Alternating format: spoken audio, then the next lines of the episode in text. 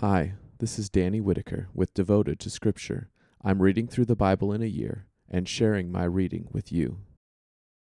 This is day 18 of our journey. Today we finish the book of Genesis. The first book of the Bible closes with Jacob's final words of blessing on his sons.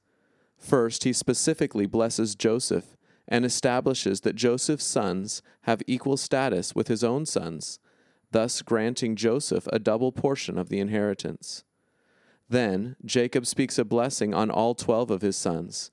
Each blessing is specific to the son and tells something about his character and about the future place of their tribe within the nation of Israel. Most prominently, he grants to Judah, his fourth son, the crown and a prophecy of a permanent kingship over the entire world. As we read these blessings, Think back on what you know about these sons and the things they have done. In the last chapter, Jacob dies and is taken home to be buried with Abraham and Isaac. Then Joseph speaks a blessing on his brothers, granting them full pardon for the evil they enacted upon him, pointing to God's complete sovereignty. Join me in Genesis 48 to 50 as we see a picture of God's grace within the final blessings of Jacob and Joseph. Genesis 48. After this, Joseph was told, Behold, your father is ill. So he took with him his two sons, Manasseh and Ephraim.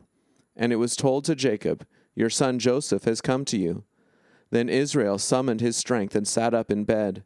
And Jacob said to Joseph, God Almighty appeared to me at Luz in the land of Canaan and blessed me, and said to me, Behold, I will make you fruitful and multiply you and I will make of you a company of peoples, and will give this land to your offspring after you for an everlasting possession. And now your two sons, who were born to you in the land of Egypt before I came to you in Egypt, are mine. Ephraim and Manasseh shall be mine, as Reuben and Simeon are. And the children that you fathered after them shall be yours. They shall be called by the name of their brothers in their inheritance. As for me, when I came from Paddan, to my sorrow, Rachel died in the land of Canaan on the way, when there was still some distance to go to Ephrath, and I buried her there on the way to Ephrath, that is Bethlehem. When Israel saw Joseph's sons, he said, Who are these? Joseph said to his father, They are my sons, whom God has given me here. And he said, Bring them to me, please, that I may bless them. Now the eyes of Israel were dim with age so that he could not see. So Joseph brought them near him, and he kissed them and embraced them. And Israel said to Joseph, I never expected to see your face, and behold, God has let me see your offspring also. Then Joseph removed them from his knees, and he bowed himself with his face to the earth. And Joseph took them both, Ephraim in his right hand toward Israel's left hand, and Manasseh in his left hand toward Israel's right hand, and brought them near him. And Israel stretched out his right hand and laid it on the head of Ephraim, who was the younger, and his left hand on the head of Manasseh, crossing his hands.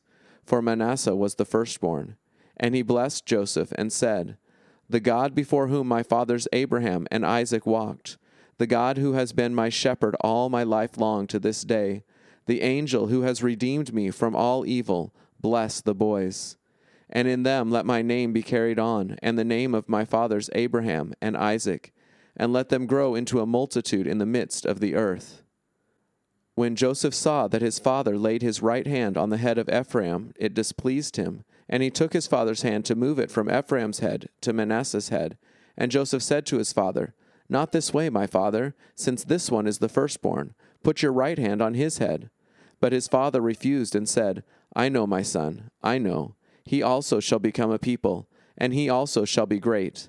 Nevertheless, his younger brother shall be greater than he, and his offspring shall become a multitude of nations. So he blessed them that day, saying, By you Israel will pronounce blessings, saying, God make you as Ephraim and as Manasseh. Thus he put Ephraim before Manasseh.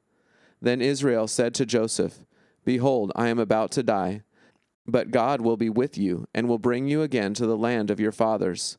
Moreover, I have given to you, rather than to your brothers, one mountain slope that I took from the hand of the Amorites with my sword and with my bow. Genesis 49. Then Jacob called his sons and said, Gather yourselves together, that I may tell you what shall happen to you in the days to come. Assemble and listen, O sons of Jacob, listen to Israel your father. Reuben, you are my firstborn, my might, and the firstfruits of my strength, preeminent in dignity and preeminent in power. Unstable as water, you shall not have preeminence, because you went up to your father's bed, then you defiled it. He went up to my couch.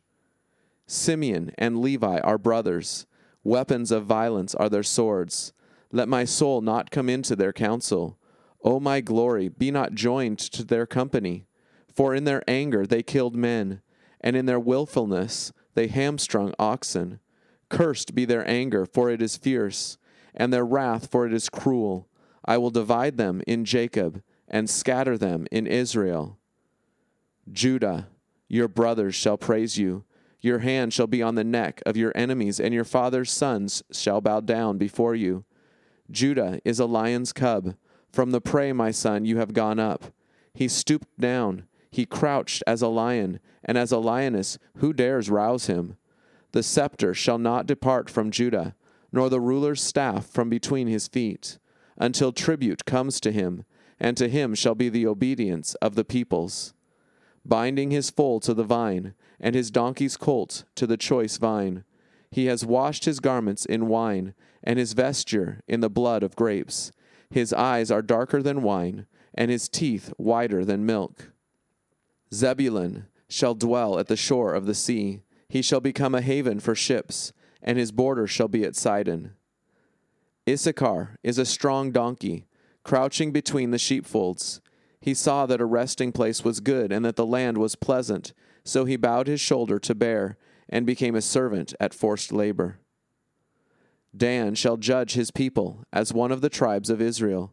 Dan shall be a serpent in the way, a viper by the path, that bites the horse's heels, so that his rider falls backward. I wait for your salvation, O Lord. Raiders shall raid Gad, but he shall raid at their heels. Asher's food shall be rich, and he shall yield royal delicacies. Naphtali is a doe let loose that bears beautiful fawns. Joseph is a fruitful bough, a fruitful bough by a spring. His branches run over the wall.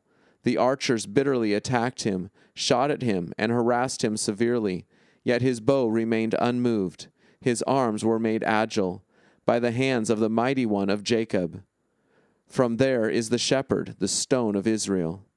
By the God of your father, who will help you by the Almighty who will bless you with blessings of heaven above, blessings of the deep that crouches beneath, blessings of the breasts and of the womb. The blessings of your Father are mighty beyond the blessings of my parents, up to the bounties of the everlasting hills. May they be on the head of Joseph, and on the brow of him who was set apart from his brothers. Benjamin is a ravenous wolf, in the morning devouring the prey, and at evening dividing the spoil. All these are the twelve tribes of Israel. This is what their father said to them as he blessed them, blessing each with the blessing suitable to him.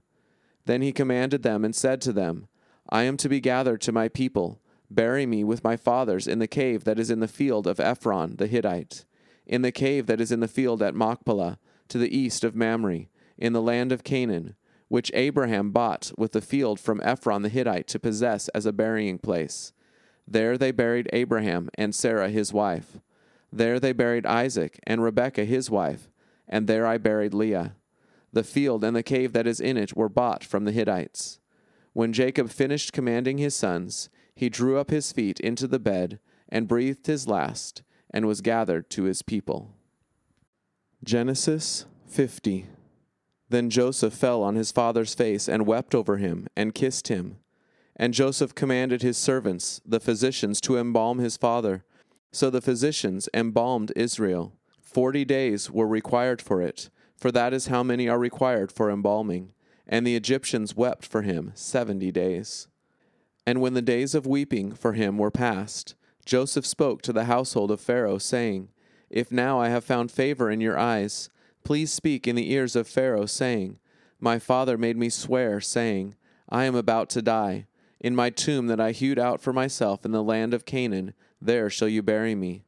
Now therefore let me please go up and bury my father, then I will return. And Pharaoh answered, Go up and bury your father, as he made you swear. So Joseph went up to bury his father. With him went up all the servants of Pharaoh, and the elders of his household, and all the elders of the land of Egypt, as well as the household of Joseph, his brothers, and his father's households. Only their children, their flocks, and their herds were left in the land of Goshen. And there went up with him both chariots and horsemen. It was a very great company. When they came to the threshing floor of Atad, which is beyond the Jordan, they lamented there with a very great and grievous lamentation. And he made a mourning for his father seven days. When the inhabitants of the land, the Canaanites, saw the mourning on the threshing floor of Atad, they said, This is a grievous mourning by the Egyptians. Therefore the place was named Abel Mizraim. It is beyond the Jordan. Thus his sons did for him as he had commanded them. For his sons carried him to the land of Canaan, and buried him in the cave of the field at Machpelah, to the east of Mamre, which Abraham bought with the field from Ephron the Hittite, to possess as a burying place. After he had buried his father, Joseph returned to Egypt with his brothers and all who had gone up with him to bury his father. When Joseph's brothers saw that their father was dead, they said, It may be that Joseph will hate us and pay us back for all the evil that we did to him. So they sent a message to Joseph, saying, Your father gave this command before he died. Say to Joseph, Please forgive the transgressions of your brothers and their sin, because they did evil to you. And now please forgive the transgressions of the servants of the God of your father. Joseph wept when they spoke to him.